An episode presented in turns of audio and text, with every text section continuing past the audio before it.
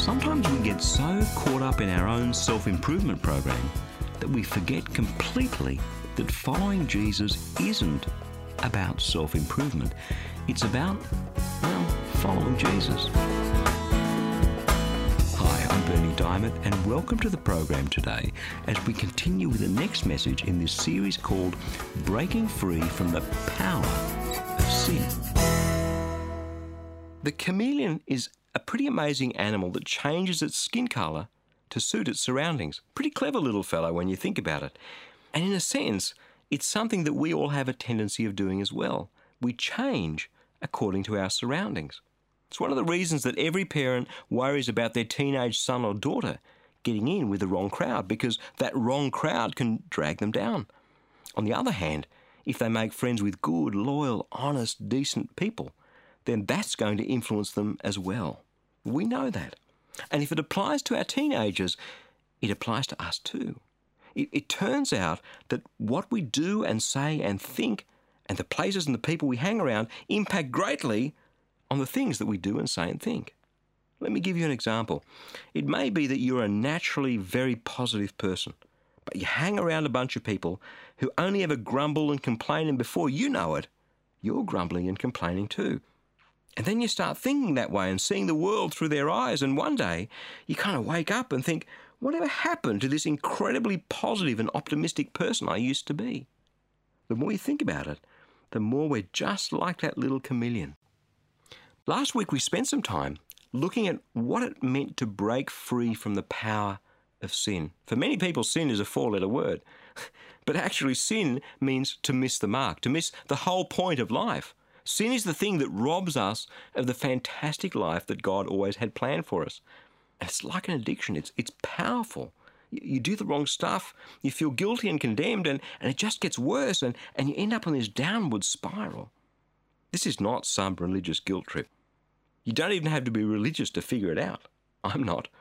I mean, wives, if you constantly henpeck your husband, what you find is that he will withdraw emotionally from you and he won't want to spend time with you. Doesn't matter how right you are.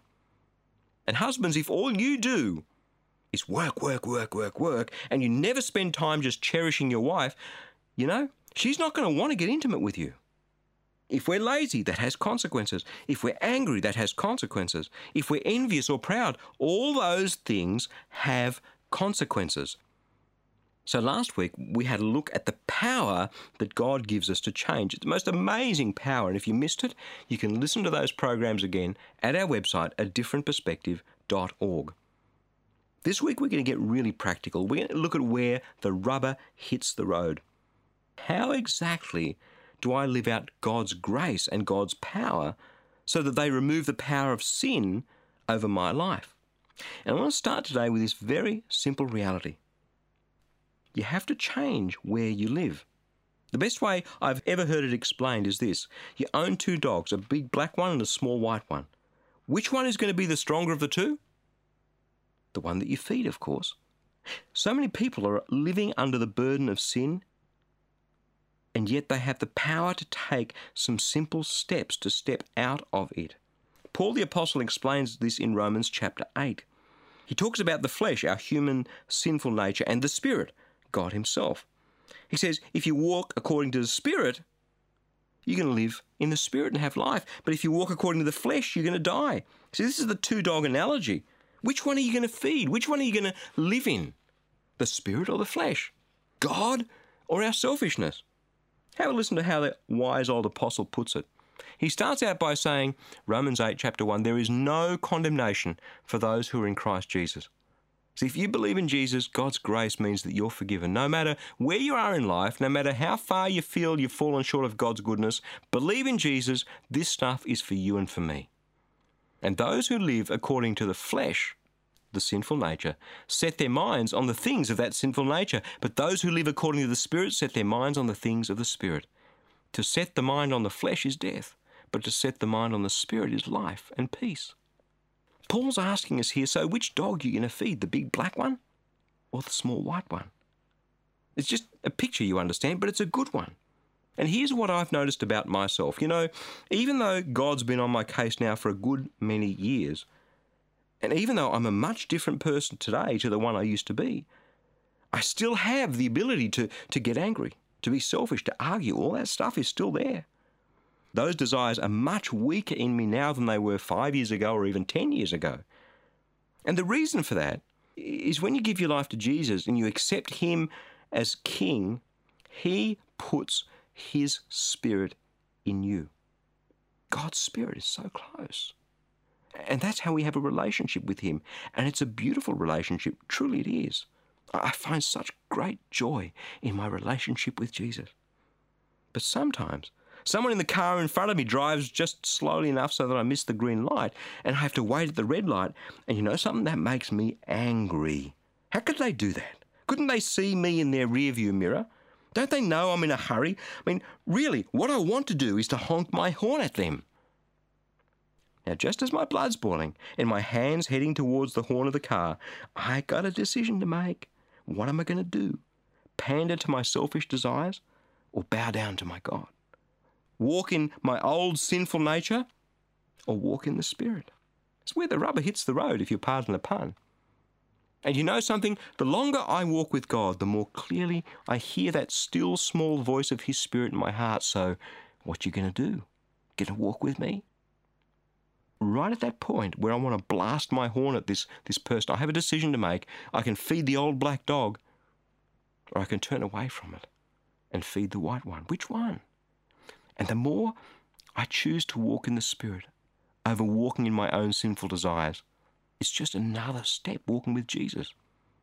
Sometimes we get so caught up in our own self improvement program that we forget completely that following Jesus isn't about self improvement, it's about following Jesus. That's what it means. Each of those little decisions is a little step. And here's what happens I want you to hang on to your hat here. This is the really, really important bit. When I take a step to follow Jesus, God blesses me. You want to hear that again? God blesses me in all sorts of different and special ways. I enjoy living for Him. I, I enjoy the fellowship I have with Him and the peace that He gives me and the miracles that He does in my life. And He just blesses me in these little ways. It's, it's a great blessing for God just to, to drop something on me, to give me joy. I've seen God provide so miraculously. You know what that joy does? It has me wanting more. I want more of God's blessing. I don't mean that in a selfish way. I mean that in the sense that, well, I just want to take every breath and every step in the joy that God gives me. There's a time when Israel wept before God because they realized they had sinned against him, and the prophet Nehemiah said to them, Do not be grieved, for the joy of the Lord is your strength. You know something? Every little step I take brings me more joy, and He has me wanting more of that. And that gives me the power to choose the right way next time and next time. God breaks the power of sin over me because He changes my heart to choose His way over and over again because it's a joy to live that way pretty cool.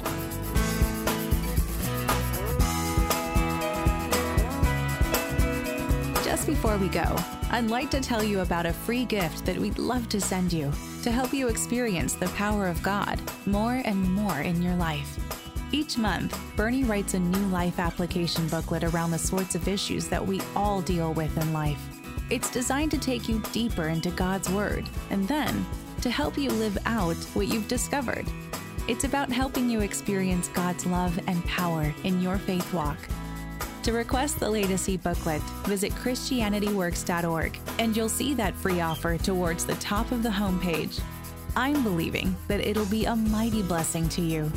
Again, that web address is ChristianityWorks.org. I'm Jennifer. You've been listening to Christianity Works with Berni Dymet, and we'll catch you again next time.